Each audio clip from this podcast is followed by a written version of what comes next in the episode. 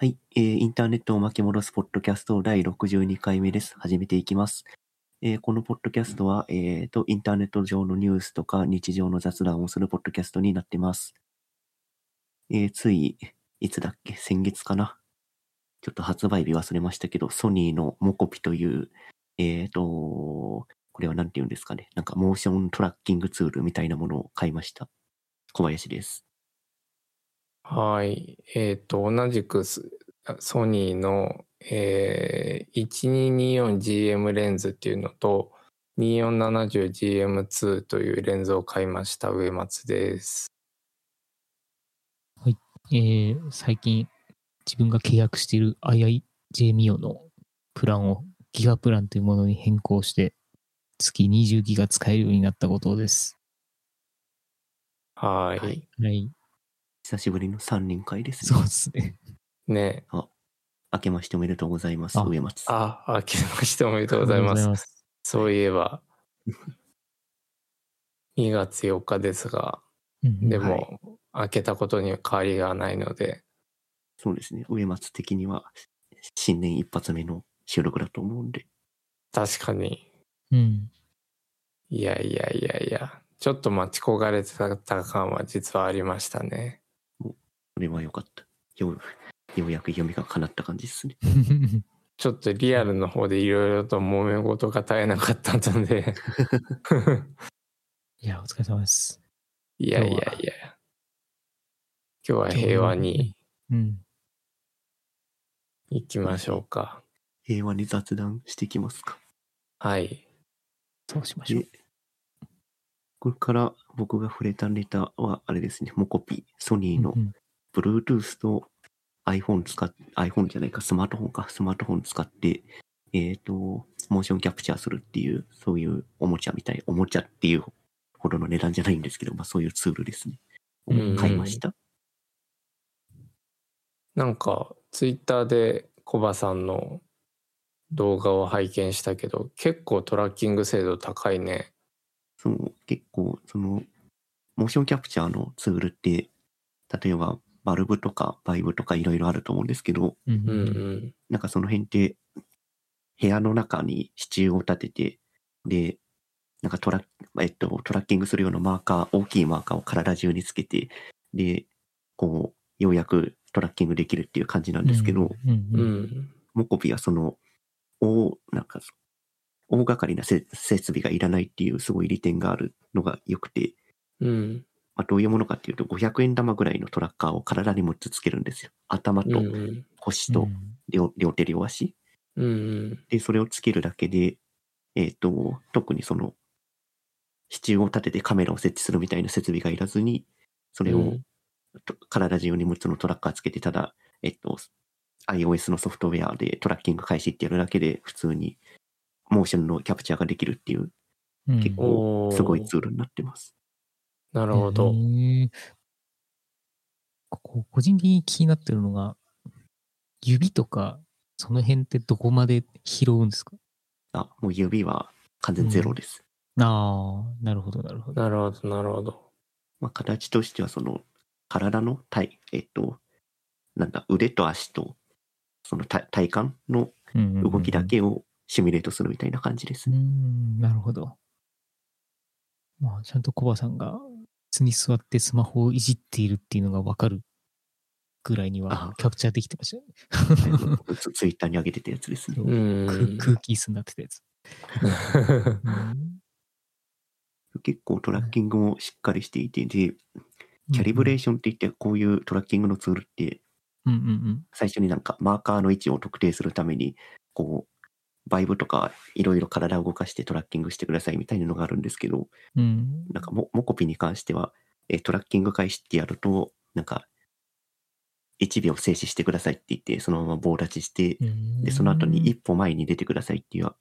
アナウンスがあるんで、一歩前に出るとそれでキャリブレーションが完了するみたいな、すごい簡易的なキャリブレーションでモーションキャプチャーができるっていうツールになってました。えー、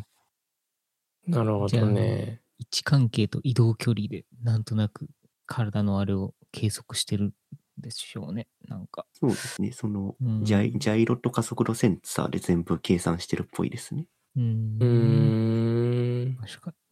だからその、うん、キャリブレーションするときにスマホの画面を触らないといけないんで、スマホを持ちながらキャリブレーションしちゃうと腕の位置がおかしくなるっていう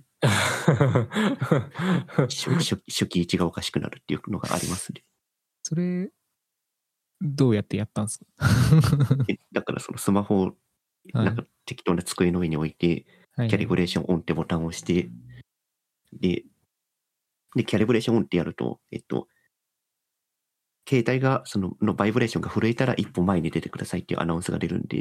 うんうんうん、で携帯のバイブが鳴ったらその一歩前に出て、それでキャリブレーションが完了するって感じです。だからスマホ別に持たなくてもキャリブレーションはできるようになってます。うーん、なるほどなるほどなるほど。こう、うーん、ガジェット自体もデザインがいいし、アプリケーションも結構分かりやすく作ってありました。うーん、うーん、まあでもいいですよ、すごくね、うん、ね、最近ソニー面白いんだよね。ソニー結構来てますね。あの株価もめっちゃ上がってるんで。おお。なんかまあ有名どころの話で言うとホンダとの協業とかさ、うん、あ、電気自動車。そうそうそう。やってましたね。ねえ。で、あとあのまあネタ的にはちょっと古いんだけど、ソニーが国産のドローンを出してアルファをマウントできるドローン出したんだけど、あれが結構好評みたいで、うん、うん、高いけどね、ひゃくまんするけど、でも、うん、なかなかいいみたいですね。上松持ってるんじゃなかったっけ？持ってないんだっけ？僕はね、ディージェーアイ のMavic スリー Cineってやつですね。なるほど。うん。このエアーピークってやつですか？この、あ、そうそうそうそう、それそれそれ。もうすごい、本当にアルファが乗ってる。そう、すごいでかいんだけど。じゃあこれマジで墜落させたらにばい痛いっす。もうあのレンズ代も含めるとにひゃくまんが飛ぶみたいな世界だからね。おお、完全にこれプロ用ですよね、きっと。そうだね。ちょっとその辺で飛ばそうみたいなものではないよね。うん、僕がモコピを買った感覚で買えるもんじゃないな。でもなんかそれすごいやっぱあのアルファがマウントできるってことでレンズの選択肢がすごいたくさんあるから、うんうん、結構いろんな映像が撮れるみたいでいい噂は聞きますね。うん。うん。エヌディー フィルターとかの調整がどうやってやるんだろうと思ってああ確かにね、 エヌディー とかどうするんだろう、まあ、うそれかなんかマウント側に エヌディー がついてるタイプとかなんかそういうのを使うのかな。確かによくある、よくあるドローンだともうセンサー側についてたりとかするじゃないですか。うん、うん、そうだね、うん、映像において エヌディー は多分ないと何もできないので。でもさ、僕 エヌディー すごいトラウマがあって、はい、エヌディー をつけた状態でそれこそ瀬戸内の海を飛行してた時に見えなかった。そうあの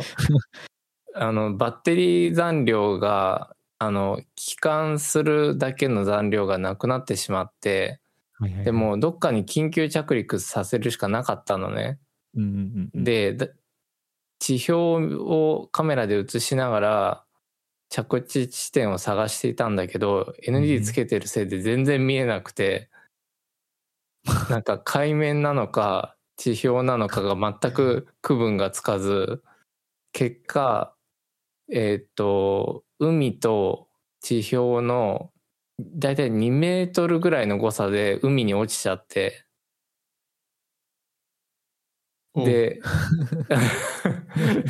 残念ながらあのマビックさんはお亡くなりになられたっていうことがありましたね。そうで ディージェーアイ の保証ってどうなってるかっていうとあの機体がもうあの足一本でもいいからとにかく残骸が残ってさえいれば修理っていう扱いになるんですよ、うんうんうんうん、だけど物がないともう紛失扱いなので、うん、修理代が倍かかるっていう、そうっていう悲しい出来事がありましたね。うん、なるほど。大変だな。いやちょっと調子に乗ってね、あの日日暮れの瀬戸内の海を日が落ちるまで粘って飛行してたらバッテリー残量がなくなり帰還できなくなりましたね。じゃあ ディージェーアイ のドローン今海の底ですか？海の底ですね。ちょっと環境汚染に加担してしまって申し訳ない気持ちでいっぱいです。で、ちなみに話に上がってた エヌディー フィルターっていうのはなんか光の加減を調整するなんかですか？あ、そうですね。そうそうそうそう。光量を減らすフィルターで。そうそうそう。あの普通にその静止画の写真を撮るときってそのシャッターが一瞬落ちて一瞬光が入るだけなんですけど。うん、動画を撮るときって常に開きっぱなしなので、あの光がこう多すぎちゃうんですよね。なのでそれをこう エヌディー フィルターっていうので減らしてあげると、まあ、適正な露出を得られるっていう、なんかそういうフィルターなんですけど、うんうん、まあ、なんで動画撮るとき用のフィルターって感じで理解でやってます？えっとスチールでも使えます。あの例えば、うん、あの駅の構内で人がいっぱい行き交うところで人を消したいっていう時に使ったりします。あの、長時間、長時間露光して人がずれるじゃない、移動するじゃないですか。移動してるとただの筋になるので、それで消えるとかっていうことがまあできたりとか。ああ、なるほど。まあなんかすごいざっくり言うと、うん、あのサングラスみたいに光を遮るフィルターで、うんで入ってくる光が少なくなるので、その分シャッターを開け続けないといけないんだよね、スチールの場合は。うん、でそうすると動いてる人物とかはもう溶けて消えちゃうとかっていうのが、さっきゴッチが言ってくれた駅で使った場合の エヌディー フィルターの効用なんだけど、うん、うん、で動画の場合はえー、と例えばさっきの僕のシーンとかでは エヌディー フィルター必須なんだけど、例えばその太陽に向かってカメラを向けるとかっていうことをずっとやってると、あの露出を落とすというか絞るだけだと対応しきれないんだよね。やっぱ白飛びしちゃうんだよね、どうしても映像が。で エヌディー フィルターっていうのをつけて強制的にそのさ、まあ、あの逆光の中運転するときにサングラスかけるといいみたいな、あの原理と一緒で エヌディー フィルターっていう黒いフィルターをつけると、えっと、まあ、適正な露出で動画が太陽を映しても撮れるっていうことになるんだけど、まあ、僕の場合はあの経験値も少ないので エヌディーエヌディー の扱いに慣れてなくてですね、まあ地表とさっき言ったように海面の違いが分からずに、あのつまりその地表とえー、っと海面が両方サングラスかけた状態で見えちゃうので、両方真っ暗に見えちゃったんだよね。あ、はいはいはい、なるほど。そうそうそう。それで地表に緊急着陸させないといけなかったのに、それが分からずに海に着陸させちゃったっていうことですね。あ、そういうことですね。あ、理解できました。そうそうそうそう。なるほど。真夜中にサングラスをかけてしまったっていう。そうそうそうそうそう。そう。日が暮れてる中サングラスかけちゃってたってことですね。まあ、動画用のフィルターじゃなくて、単純に何か映像撮影するときの光量を抑えるためのフィルターっていうことですね。そうそうそうそうそう。だから、はい、理解できました。そう、それによって撮れる映像って結構いろいろあって、さっき言ってくれた、こっちが言ってくれた人を溶かすとか以外にもいろいろあるんだけど、うん、よくあの高速道路とか映してなんか車のライトが線になるみたいな。そうですね。そういうのとか、あと、うんうん、水面のこう。水とか滝とか、そういう水の流れをこう、うんうん、なんか糸状にしちゃいたい時とか、なんか、うん、あとはあえてこうぶらすことによって躍動感を出したりとかっていう時にですね、うん、なんか炎天下とかだと超光があるので、あの、うん、っていうんでしょうかね、どれだけこうその エヌディー なしで光を抑えても、まあ大概切れちゃうんですよ、シャッターがピタッと、うん、なのでそれをこうぶらすために、まあ、エヌディー で光量を減らすっていうのはなんかしたりしますね。うんうんうんっていう感じはね、結構使います、うん、エヌディー は。たけちゃん、可変使ってる？あ、そうですね、バリアブル エヌディー 使ってます。あの、あ、僕もなんか、うん、Amazon で買った謎メーカーの可変を使ってます。あれいいっすよね。なんかあれいいね。バリアブル エヌディー っていうのがあって、うん、エヌディー って通常こう、光量よんぶんのいちとかにぶんのいちとか、なんかそういう決まったやつしかないんですけど、うんうん、バリアブル エヌディー って言って、なんかこう、エヌディー フィルターがにまいこう重なってこうネジみたいになっててぐるぐる動かすと光量が段階的に変えられるっていう エヌディー があって、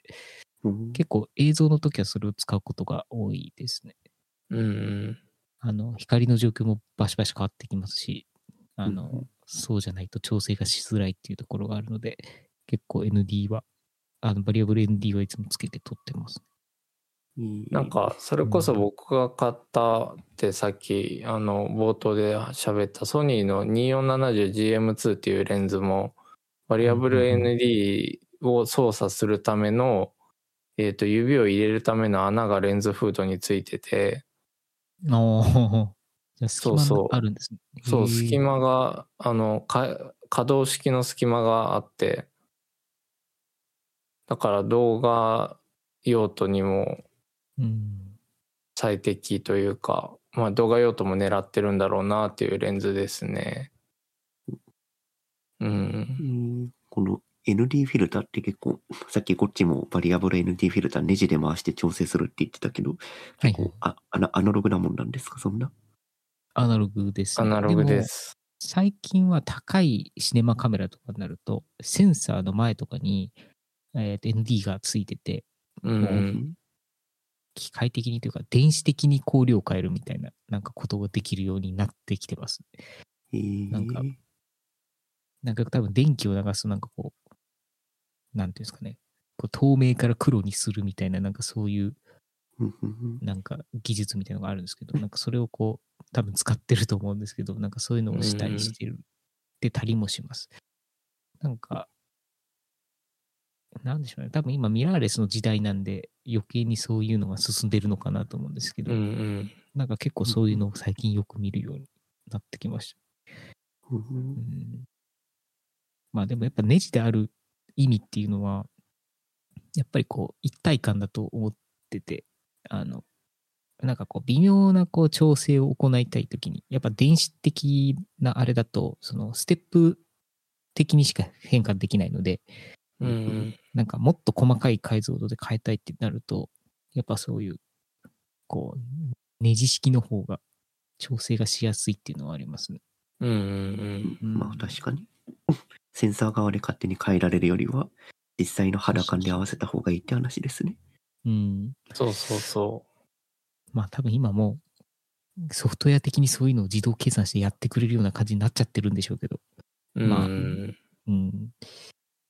古い人間なんでね、なんか最近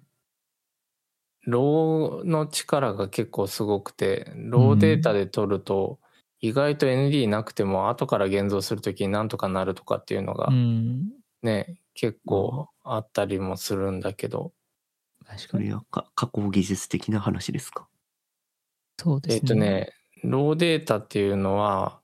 えっとジェーペグ とか ピング とか僕らが日々使っている画像形式とはちょっと異なっていて、えっとその記録されたデータが全て生の状名前、名前の通り生の状態で記録されているデータなんだよね。うん、でいち画像、まあ、にじゅうごメガとかごじゅうメガとかするぐらいサイズが大きいんだけど、その膨大な情報量の中にそのあらゆるあらゆるというかいろんなその露出のパラメーターとかその光の加減とかっていう、そのえっと本来だったらカメラ側で操作すべき、えー、画像に焼き込む情報がえっと一定の余裕を持ってデータに書き込まれてるのね。うん、余裕というか、えーと、一定の幅を持ってというイメージかな。だから、うん、後から明るさを変えたりとか、後からまあ色味を変えたりしても元の画像が破壊されないっていうメリットがあって、うん、うん、だからえっと例えば エヌディー フィルター付け忘れたとか付けることをあえてためらったけど実は エヌディー 必要だったみたいなシーンでも、えーと、ローデータで取っておけばある程度までだったら、えー、ローデータの現像現像っていう言葉を使って、えーと、画像を作り出すんだけど、そのローデータから JPEG とかピング画像とかをこう生成していくんだけど、その生成する過程の中で、えっと、まあ、ある程度の範囲中であれば、調整が自由に効くっていうイメージかな。うんまあ、本来カメラ側で加工しなきゃいけないパラメーターが入ってるって感じですか？そうだね。本来だったら、例えばアナログのカメラとかだったら、えっと、カメラ側で露出とか、いろいろポチポチいじらないといけなかったものが、例えばすごくアンダーに暗く映っちゃったものも、えっとローデータで取っておけば露出を後から上げても全然画質が劣化しないとかっていうメリットがありますね。へえ。うん。映像系の知識はまるでないので勉強になります。いえいえいえ。まあ、困ったらローで取っておけば後で復旧ができるっていう感じですね。あのそうだね、そうだね、うん。やっぱ JPEG とかで収録しちゃうと、もう本当にその状態でしかあの調整ができなくて、あの白飛びとか黒つぶれって言われる、なんかこう、明るすぎてもうどうしようもない場所とか、黒すぎてどうしようもない場所の復旧っていうのができないんですよ。なんかそれをこう、あのある程度のレベルまで保持してるのがあのローデータなんで、なんかよくデジタルネガティブって言われるんですけど、つまりフィルムなんですよね。デジタル版のフィルムみたいなあの感覚で、うん、あの認識されてる、まあ、そのデータ形式なんで、うんうんまあ、フィルムって現像所に持ってった時にその明るくもできたりするし、暗くもできたりもするし、いろんな調整ができるんですよ。うんうん、なんで、まあ、それぐらい情報量のあるそのデータだと思ってもらえればいいですね。特にやっぱ一番多いのが、あの、光の情報ですね。明るい、暗いの、その、流度がすごく多く記録されてるっていう。うん、なので、その後の現像工程で上げても下げてもある程度、あの、情報が生きてるっていう感じですね。で、JPEG でそれをやると一瞬で、あの、崩壊するんですけど、うんまあ、ローだと大丈夫っていう、そんな感じです。なるほど。うん、そうそうそう。だから僕はあのローデータの管理が MacBook Pro のはちテラの エスエスディー にも入りきらなくて、うん、で Amazon ドライブを愛用してたんですけど、この度サービス終了この度サービス終了しちゃうので、約じゅってら分ぐらいあるこれまで取りためたローデータを今こせことこう自宅に帰るたびに自宅の ナス にダウンロードしてるところです。あれ Google フォトに Google じゃないや Amazon フォトに自動でマージされるんじゃないんでしたっけ？えっとねところがね Amazon フォトは JPEG 画像になっちゃうんですよ。ああなるほど。そうローデータを無料で容量無制限でアップできたのは Amazon フォトが唯一のサービスだったんですよね。すごいですよね。ローデータが読み込めるってなんか、ね、無制限に読み込めるっていう。そう、すごいよね。でも多分さすがに Amazon もやりすぎたなって思ったんだろうね。でしょうね。み, みんなが何でもあげるから。そうそうそうそう。自分もろくねんぶんぐらいのローデータ上げてた気がするんで、自分もそうだよね。あのたけちゃんに一応サジェッションしとくと、あのダウンローダーが結構ポンコツなので、はいえー、あの覚悟して時間をかけてあの今のうちからダウンロードしておいた方がいいと思います。確かに、うん、鬼のように時間かかりそうですよね。そうそうそう。なんか ユーアイ がね、 ユーアイ と挙動がちょっとおかしいんだよね。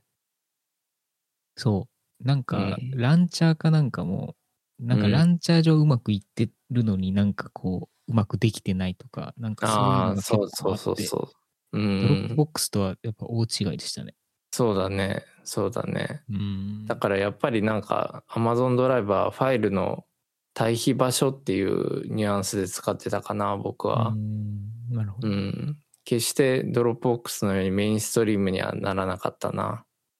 うんうん、そうですね。もう一時保管所というか、うん、もうなんか本当に使わないけど、そうそうそう、ストレージないから一応取っておこうみたいなそういう使い方でした。そういえば エムツー の MacBook Pro が出ましたね。出ましたね。ところが僕はあのストレージがはちテラのままだったので見送ります。ああ、もう上限がはちまでだったんですか。そうそうそう。うーんもうはちテラとかでしたらバカ高くならないですか。もういやー高いよ。はちじゅうまんとかいくんじゃないですか。今今僕あの仕事柄学割を使わせてもらってるので、はいはいはい、何割か安く買えてるけど、今の MacBook Pro いくらだったかな。ななじゅうまんぐらいした気がするな。やばいですよね。はちテラ選ぶとプラスさんじゅうまんですね。うわー。うわーうん、いやもうでもおかげで快適な ピーシー ライフを送れているので。なるほど。うちはあの昔からなんだけど、昔からというかある一定の時期からなんだけど、ラップトップいちだいで全てを完結させたいっていう謎のこだわりがあって。いや同じくです。おお、うん、でもあのデスクトップ ピーシー はもうないですよ。そう僕もないんですよ。だからラップトップにデータを全て格納するってなると、まあはちテラのストレージというか本当はじゅうテラ以上欲しかったんですけどみたいなところですね、うんうん、自分はもう外部ストレージつけてますけどね。あのサンディスクの エスエスディー とかなんかそういう。ああなるほど。そこに全部入れてますローデータとか。なんか僕はローデータは Amazon ドライブに対差してたんだけど、その今まで ナス にタイムマシンのバック Mac 全体のバックアップを置いていて、で、はいはいはい、そうタイムマシンをじゃあ次どこに置こうかっていう問題が今発生してるんだよね。うんうんうんうん。もうある時からタイムマシンを一切使わなくなってしまいましたまあでも僕も事実上ほぼ使ってない。あの、うん、もうなんか大体ドロップボックスの復元とかでなんとかなるようになってきちゃったんで。そうそうそう、うんもう基本のデータ全部クラウドに逃がしてるので、まあ、そうだね。ウェアとか再インストールしなきゃいけないんですけど、まあ、うん、別にそれでもいいかなっていう。うんうんうん。そんな感じです。ですね。うん、気がつけばさんにんとも エムワン Max ユーザーですからね、この収録は。そうじゃん。そう。そうです。うん。なんか、全然、あの、困ってないですけどうん困ってない。あの エムツー をしゃかり聞こえて今買う余裕もなければ必要性もあまり感じないっていう感じかな、うん、まだまだいけるっていうことだね、つまり。うん、全然いけるよ、うん。しばらくリプレイスはないと思います。うん、ですね。まあ、多分 エムスリー は多分飛ばすとして エムフォー あたりでもしかしたら変えるかもしれないけど。うん。うん、そうですね。うん。まあ、一旦世代的には、ちょっと次が来るまで、エムツー の次が来るまで、まあ一旦待ちですかね。そうだね。うん、エムツー のチップは エムワン と一緒で、あの、ごナノプロセスで作られてたかな。確かごミリナノプロセスで作られてたと思うので、うん、あの、あんまり多分変えても変化を常用だと実感できないというか、めちゃくちゃレンダリングとかしなければね、あんまりわかんないという感じがするので、うん、あ、ただね、僕 エムワンマックス 使ってて Chrome が意外とすごいあのタスクを消費するんだっていうことに気づいて、ついついタブ開きまくっちゃってるんだけど、なんか Chrome があのこれ以上開けませんみたいなダイアログを出してくるようになって、そそんな見たことないです。どんだけタブ開いてるんですか。いや、なんかリソース足りませんみたいなダイアログを出すようになってきたので、はいはいはい、そうかみたいな感じはあるんですけど。うん、結構 Chrome はメモリー食いつぶすんで、タブ開くとそうなりますね。やっぱりなんかインテル Mac の時、やっぱ Chrome に結構圧迫されてて、あの結構 Chrome のタスクに相当消費されてました、ね、なんかいやーわかるなー、うん、なんかでも エムワン に変えてから全然そんな感じがしなくなって、つい昨日あの Zoom のアーカイブをちょっと整理してたんだけど、うん、インテル Mac でやっていたオンライン講義の動画が出てきて、もうあのフレームレートガタガタだったからね、あマシンスペックが追いつかなくてコマ落ちしまくってた。今はもう全然そんなことない感じですか？今は全くないね。今はもう快適にオンライン講義もラップトップいちだいでできるんだけど、うんうんうん、うん、いや エムワン マストですね。そうだね。いやいやいやと話がなぜか エムワン の話にずれてしまいましたが、じゃあちょっとノーツに行きましょうか。いや、ゴッチのネタがあるじゃないですか。あ、そうか、ゴッチのネタ、ごめんなさい、すいません、僕の話がだいぶ間延びしてしまいました。いやいやいや、大丈夫です。いや、最近ですね、あのなんて言ったんですか、キャリアキャリアって言ったらいいですか、 アイアイジェーミオ っていうのを僕は使ってるんですけど、あのえー、なんだ SIM の契約に、うん、それのプランを、はい、最近ギガプランっていうのに変えたんですけど、多分ずいぶん前からアナウンスされてたんですが、完全にスルーしていて、うん、あのなんだったかな、スマートライセンスプランだったかなみたいなやつを使ってたんですけど、うん、だから結構こう道中仕事をすることが増えてから、うんうん、もうこう日にさんびゃくメガぐらい消費するようになって、うんうん、あの全然データ使用量が追いつかないっていう状態になっていたので、うんうん、あの上松大先生に聞いたところ、ギガプランに変更するのがいいっていう話を聞いて、まあ、そこを契約して、うん、でにがつ頭から変更になったんですけど、いや本当ににじゅうギガがたったさんぜんえんで手に入るっていう、なんかすごい経験をさせていただきました。安いよね、うん、だいぶ安いっすね。なんかプラン見せても、なんかあれですね、にギガはっぴゃくごじゅうえん、よんギガきゅうひゃくきゅうじゅうえん、はちギガせんごひゃくえん、じゅうごギガせんはっぴゃくえん、にじゅうギガにせんえんなんですよ。これも別ににせんえんでいいじゃんってそう。おかしいですよ。で、そのスマートライセンスプランの時に、もうなくなって、こう、追加で課金しなきゃいけないっていうのが、えっと、ひゃくメガだったかな。ひゃくメガにひゃくにじゅうえんみたいな感じだったんですよね。で、うん、いちギガ契約するとにせんにひゃくえんみたいな感じになっちゃって、うん、あの、それの課金を重ねていくと非常に苦しい思いをしていたんですけど、これでもう心配がなくなったっていう感じです。なんか、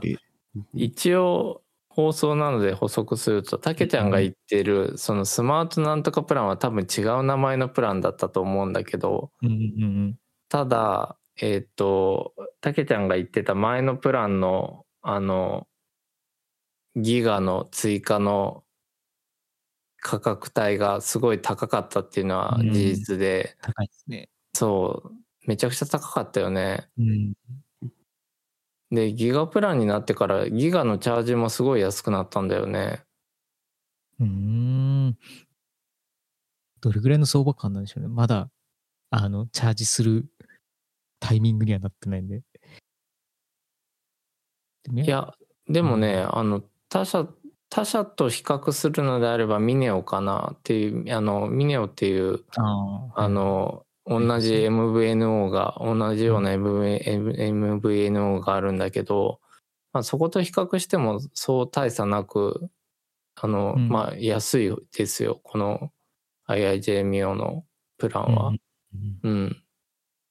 で、かつ、えー、っと、ギガプランになってから、通話料が割引になったの、普通の電話の。うんうんうん。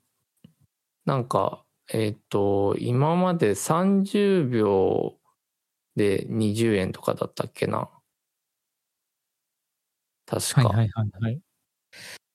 そうですね。そのぐらいだったのが、えっと、さんじゅうびょうじゅうえんとか半額になったんだよね。じゅうえんかきゅうえんかちょっと忘れたけど。うんうん、だからあのたまに使う普通のセルラー電話もお得になるという、うんうん、すごくありがたいありがたいですね、うんうん、ありがたいです。たまに使うんですよね電話一切いらないと思っていたんですけど、でもあれだよね、たけちゃん言うように本当、例えばはちギガせんごひゃくえんでにじゅうギガにせんえんだったらにじゅうギガ取るよね、うん、たったのごひゃくえん。うん、そうなんですよ。じゅうごギガとにじゅうギガに至ってはたったにひゃくえんの差額でごギガが手に入るって、それもなんか別にいいじゃんって思いますそうだよね、うん、そうなんです。いやいや、よかったです。にギガプランが、にギガプランきゅうひゃくえんなのに、じゅうばいのにじゅうギガプランはさんばいぐらいの値段にしかなって意味が分かんなくて。確かに。まあちょっと非常にありがたく使わせていただきます。せっかくなので ファイブジー オプションもオンにしてあげてください。あれやろうと思ったんですけど、あれって、あれってあれなんですか ?ファイブジー に対応してるときは切り替わるみたいな感じなんですか？そうそうそうそうそう。ファイブジー 対応エリアだと、勝手に ファイブジー 拾うようになる。うん。あの、アイアイジェー の会員ページから ファイブジー オプションをオンにすれば、勝手に反映されます。やっています。うん。やろうと思い思ってちょっと踏みとどまったので、いやせっかくいい iPhone お使いなのでぜひやってみます。はーい。さて、いやいや、さてさてさんにんの近況報告で約よんじゅっぷんじゃあサクッとノーツに行きますかそうですね、ノーツ一ネタだけにしときますか、うん、そうしましょうか。まあ最近よく騒がれているツイッターの話題がいくつかありましたね。うん、うんうん、ありましたね。で、今週かな、サードパーティーのなんかツイッタークライアントがどんどんキルされてたっていうのが最初にニュースとして飛び込んできてて、うんうん、でその翌週翌日か翌々日ぐらいにあのツイッターの エーピーアイ 有料化するんでっていう発表が急に出てましたね。おーそんなスピード感で。だからツイッター側としては エーピーアイ 有料化するんで既存のツイッタークライアントまず殺しますよっていうのを先にやったって感じなんですよけど個人的には順番逆じゃないって思ったりしましたうん確かにね エーピーアイ の有料化発表した後にそのどんどんキルするのをやるべきなのなやるべきだったんではって思ったりしますけどうんうん確かにツイートボットっていうあの昔からあったツイッタークライアントが終わるっていうのは結構個人的には衝撃でした。確かに僕も一時使ってましたですよね、うん、アイコンがアイコンに完全にこう天使の輪っかがついて終わるっていうそしてマストドのクライアントを開発に注力するっていうなんか舵を切ったそうです。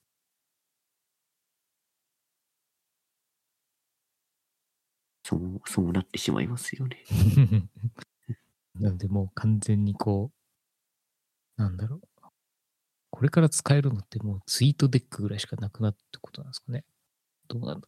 どうなんだろう。ツイートデックは生き残れるのかな。でもツイートデックってあれツイッター純正ですよね、多分。え、そうなの？なんかツイ、ツイーティーと iPhone っていうやつが昔あって、うん、それをツイッター公式が買収してツイッター公式アプリにしたっていう経緯があるんだけど、うん、でそのウィキペディアを見ると一応公式って書いてありますね、うん、おおそうなんだ。じゃあ追廃の人たちにとってはいい、いいことですね、うんうんまあ、なんかなんだかんだ広告が混ざらないので純粋なフォローしてる人だけのツイートを管理しようと思うと、うん、ツイートデックでしか今わかるわかるわかるわかるなんでかつ一覧性にも優れてるしね。そうなんですよ、うん、いろんなキーワードでね絞り込みもできれば、うん、なんかいろんな用途に使えてるんで、うん、非常に役に立ってますけど、うんうんまあ、ツイートデックがなくならないなら自分は大丈夫ですでもねなんかあの、うん、質問箱とかああいうあの結構日本のユーザーがポピュラーに使ってる エーピーアイ 使ってるサービスも多分バンされるんだよねこれで、うん、いやバンではなくてお金払わなかったら使えなくなる。そうかお金払えばいいのか。そうかそうかお金払えばいいのか。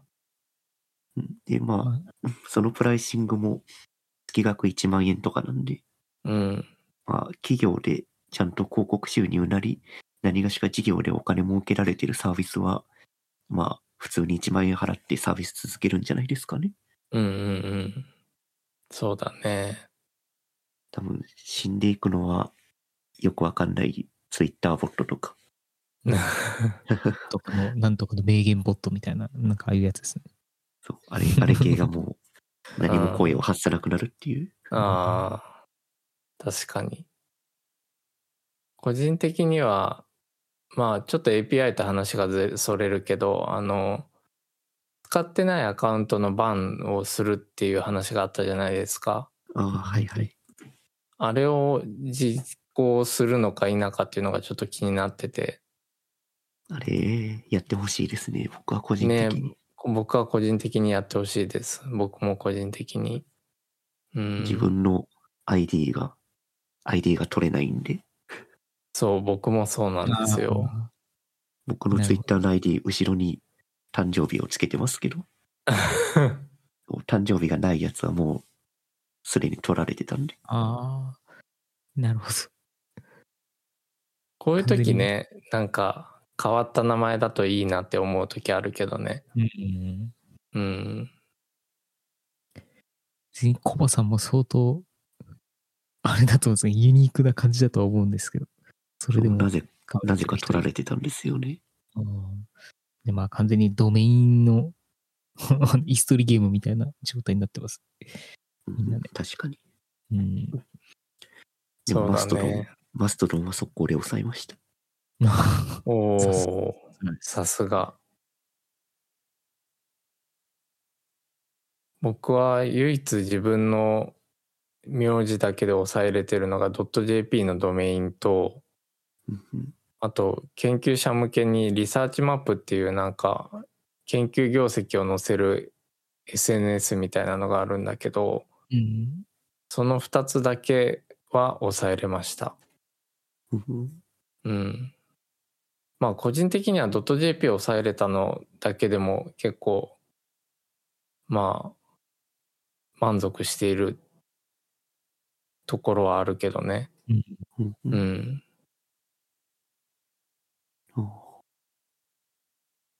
上松 .jp を抑えれたので。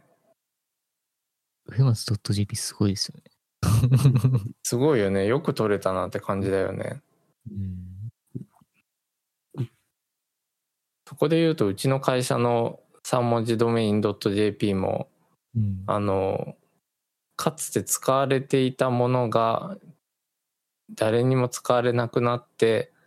で期限切れを迎えたものを再取得しているので、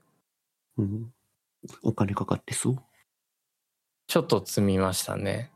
うん、うん、いやでもドメインはもう短ければ短いほどあのいいと思ってるんで。そうだよね。やばいっすね。そうだよね。ドメインの話をすると、いやいやうん、このこの巻物 .net のドメインが来週更新されます。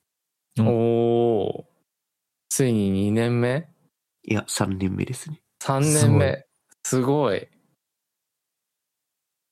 さんねんもおしゃべりしてるんだ。そうですよ。もう。今回ろくじゅうにかいめなんで。すごいなあ、そう考えると。だいたいろくじゅうにじかんぐらいは収録してるはず。なんかね、比率もですね、うん、本当に。いや、すごいなあ。ドットネットっていうのもいいですよね。そう、それも意図的に撮ってます。そうそう、意図的に。素晴らしい。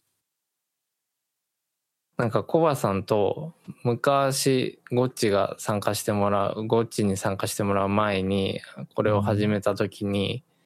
最初僕があの欲張ってドットコムも取ろうとかドット ジェーピー も取ろうって言ってたんだけどいやまずいちねん続いたら考えようみたいな話になってまさかさんねん続くとは思わなかったね。確かに最初始めるときそんなにコストかけずにやろうっていう考え方だったんで、うん、とりあえずいっこだけドメイン取ったって感じですね、うん、でもさなんかこれはなんかリスナーの人に向けてというよりもなんか自分たちの頭の整理になってる気がすごいしてて、うん、まあ毎週とは言わないけど比較的コンスタントに収録することでなんか近況報告をしつつなんか前を向けるというか思考の整理になるというか、うんうん、そうですね、うん、なんかそれもありますしこの同じトピックに対してどういうことをみんなが思ったのかっていうのを聞けるのも非常に面白いので確かに確かに、うん、単純にこの時にこういうことあったんだっていうことを後で振り返れるのは面白いですね。確かに確かにログ、ログのようになってるのでもうさんねんまえの話とかもう黒歴史になってそうだけどね、うんうん、にがつよっか今日はにがつよっかで去年のにがつよっか何をしていたんだえーにせんにねんにがつよっかに一番近いのは、えー、さんじゅうろくのミディの話ですね。僕が最初に参加した時です。おー、なるほど。じゃあゴッチも参加周年になるわけですね。ちょうどか。うん、なるほどなるほど。早いもので早いものですね。でもなんかあの本当にインターネットのおかげでこうやってさんにんとも拠点が離れてるのに何の遅延もなく何の違和感もなく収録できるのってすごいことだよね。本当にいろんなサービスのおかげですよね。ね本当に本当にいろんなサービスに支えられてこのポッドキャスト成り立ってるんで、うん、そうそう昔は絶対できなかったと思いますからね。ね本当にちゃんとさんにんの音声がみっつ分離された状態であの取られてるのでそれが結構すごいことだと思います。すごいよね、うん、本当にディスコードのおかげですね。うんうんいやいやはやディスコードが有料化したときにちょっと我々もどうなるかですね。うんそうしたらちょっと別のサービス検討するかとかですね、はいうん、ディスコード有料化あり得ると思いますか？なんか多分、うん、ノイズフィルターとかは有料化するんじゃないですかね。ああなるほどそういう部分的な有料化ね。あと音質とか、うん、そうそうそうそう昔なんかノイズフィルター優勝だったってこっち言ってなかったっけ？えー、どうだったかな。まあでもなんかディスコードから実装が始まったんですよねこういうノイズフィルター系ってなのでうん一番走りだったのでもしかしたら最初の方はそんな感じだったのかもしれないです。なんかなるほどなるほどニトロとかああいう有料の人が使えたのかもしれないですしうんちょっとわかんないですけどうんまあ、各社が当たり前のように実装し始めてからは結構もう普通のことになってしまいましたけど、うんうん、なんかあのスラックの維持費用がす、ま、毎年あの加算されていくので、うん、なんか社内メッセンジャーツールをちょっと何かに移行したいなと思ってるんだけどかといって代替がなくて、まあ、代替としてあるとしたらディスコードかなって思ってるんだけど、はいはいはい、ディスコードも多分いつか有料化されるよなって思ってて、うん、で踏み切れずにいるんですけどね。Google Suite 契約してたんだったら、G、Google Meet とかああ Google チャットと Google Meet の合わせ技、うん、そうそうそうまあところがねスラックがこれが使いやすいんだな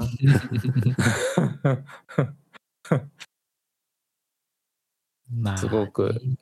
よくできてる。一番使用感が近いのはやっぱディスコードですよね。そうだね確かに、うんうん、確かに確かに同じエレクトロンだしね、うんうんまあ、今のところログが残るので、うん、今のところディスコードが一番あの仕事に使うにはいいかもしれないです。確かに、うん、もうスラックは完全にもう課金前提になってる気がするので。そうそうそう課金前提になっちゃったんだよね、うん、だからまあ会社の中だけとかっていう小さいセグメントだったらまだ維持できるんだけど今までお客さんとのやり取りもスラックでの無償版でやってたから、うん、それが事実上できなくなっちゃったのが結構痛手でうん、うんうん、そうなんですよね。まあもうこういう時にあれだよねやっぱり一つのスラックに限らないけど一つの企業が独占してプラットフォーム提供していると弊害が生じますよね。今競争競争がない状態で価格釣り上げるとかがすごいか気軽に有料化したりとかっていうのは発生するよね。そういう場そうだよねそうだよね。だからそう考えるとやっぱり E メールっていうプロトコルは偉大ですよね。まあメールはもう仕事でも使わなくなったんでうちはさ、あの職場は Google チャット導入されてるのにいまだにメールがメインだからなんか結構結構だいぶ貯めてるけどね、にひゃく、にひゃく通ぐらい貯めちゃってるけど会社の会社のメールアドレスのメールボックス多分さんまんつうぐらい溜まってます。おー小林さんはメールだと連絡がつかないということで有名かもしれないね。いやまあ基本スラック、社内スラックなんで。うん。であとなんか GitHub のノーティフィケーションとか各種 SaaS サービスのなんか、うん、障害報告とかも結構頻繁に飛んでくるんで。うん。まあその業務とまあ関係あるっちゃあるけど見なくてもいいようなメールがどんどん溜まるって感じですね。うん、なるほどなるほど。なんかもはやなんかこうなんなんですか、二段階認証とかのコードが送られてくるとかなんかもうそんな程度にしか使ってない気がします。ああわかるわかる。うん、あとはなんか エスエムエス と同じような感じになってきちゃったね。うん、そうですね。うん。まあいいんじゃないっすかねまあと言いつつやっぱりなんだかんだビジネスメールの基本はできないとまずいので、うん、そうですね、学生さんには指導してるんだけど、うん、いや大事だと思います、うん、そのメールの文面からこう感じるものってやっぱあるじゃないですか。そうだねそうだね。最低限度のそのビジネスマナーがある人なのかとか、そうそうそう、そういうものが垣間見えるので、うん、ね、なんかもうフォーマットなんですけど、うん、まあそれをそれができるできないっていうのはまあ大事なことなんだろうなとは思いつつ、うん、いやいやいや、うん、なんか。メールの書き方で言うと、やっぱあの、意外とメールの作法というかビジネスメール書けないのが官公庁の方々。そうなんですか？うん。役所の人って、なんかその、新卒で役所入るとその役所の文化しか知らないから、うん、で、かつ、その発注とかがやっぱメインになってくるからメールの打ち方が、うんうんうん、だからそのなんだろう、よくあるお世話になっておりますから始まるような定型文の書き方がわからない人が結構いて衝撃を受けましたね。うん、うん、もう発注するのは全然ありえそうですけど、そう、そういうそういう定型文の嵐になる気がするんですけどね。だから多分相手は相手というかそのクライアント、送り先は定型文で返してるはずなんだけど、あ、こういうものなんだっていうことに気づけてないんだろうなっていう、その役人の人たちのなんか想像力の欠如というか、うんうん、そもそも教育がされてないんでしょうね。そうそうそうそう、多分新入社員の教育とかが一切ないんだと思うな。うん、うん、なるほど。うん。だからメールを開くとそうやってちょっともやってしまいつつ、でもメールが上手に打てない人でもスラックとかだとやっぱチャットは打てるので問題なく意思疎通できたりするんだよね。うんうんうん、チャットは話し言葉なんでちょっとメールとは若干フォーマットが違うよね。そうだね、うん、自分の Gmail の送信履歴を見たら最後にメールを送ったのは転職をした時に前の職場に源泉徴収票をくださいっていうメールを送ったのが最後です相当前じゃん相当前じゃん、すごいじゃん。さんねんまえぐらいですね。すごいじゃん。もうその会社のメールの送信履歴見てたら、その年間に送ったメールの数っていうのがびっくりするぐらい少なくて、結構びっくりしましたね。うん、やっぱりもうほぼほぼスラックになったんだっていうことを感じさせるようなレベルですね。多分年間今までめちゃくちゃ送ってたと思うんですけど、あのスラックになる前は、うん、そう考えると、まあインフラがごっそり変わったんだなって本当に実感しました、ね。いやいいなあ。うちはローテクなので直近の送信履歴金曜日ですよ。みっかですよ。昨日ですよ。ね、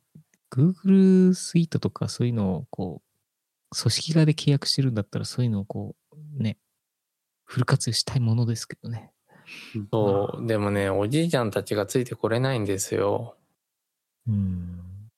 うん。まあ誰かが強制的に舵を切る以外は多分浸透はしないですね。もうこういうのですって、ね、明日からメール使えなくなりますみたいな。なんかそれぐらいのこうね非常にこう強行しないと。確かに確かに。まあうちも半分そんな感じでしたからね。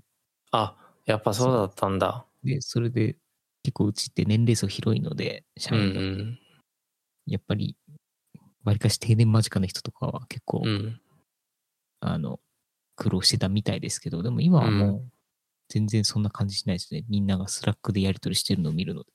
うん。これもまあ、まあ、やればできるっていう。まあそういうことだと思うんですね。そうだよね。そうだよね。うん、まあそうやって人間は進化してきてるはずなんで、まあ別に大丈夫なんじゃないですか。えー、いやー、おっしゃる通り、スラックに移行していただきたい。うん、まあそこで言うと、あの、僕の本向こうじゃない非常勤先は、えっと、棚ぼた的に、あの、Teams でオンライン講義をやってたんですよ。うんうんうん、コロナ期間中、Zoom じゃなくて。うん、でそしたら、Teams でチャット機能あるじゃんっていうところから始まって、うん、なんか、自然な流れでメールがだんだんされていって、うん、あの、職員、教職員間のと学生のやり取りも Teams に移行していたっていう学校があって、うんうんうん、まあそれは一つの例としては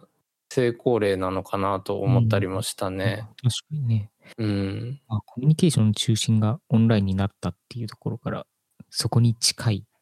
ツールをずっと、あ、そ、そこの、そのツールのなんかまあ付属としてついてるものを使っていくっていうのは、まあ非常になんか自然な流れというか、うん、そういう意味では、Teams って結構、ね、あの、そういう意味では上手に複合したやつですよね。そうだね。まあちょっと Slack と比べると使いづらさを感じるところはあるけど。うんうんうん。うん。そうなんですよ。あんまりこう、クリエイティブ業界は Teams 使ってる人あんまりいないんですけど、あの、うん、やっぱり普通の企業さんは結構 Teams 使ってることが多くて。そうだね。会議とかはやっぱ Teams でお願いしますって来ることもありますし、うんうん、っていう感じなんで、うちもすごいたまに会議とか、うん、なんか外部の人とのミーティングで Teams を起動すると必ずアプデが入るっていう。そうそうそうそう。で、あといっぷんごに始まるのになんか突然アップデ走ってた。そうそうそうそう。超焦るんですよね。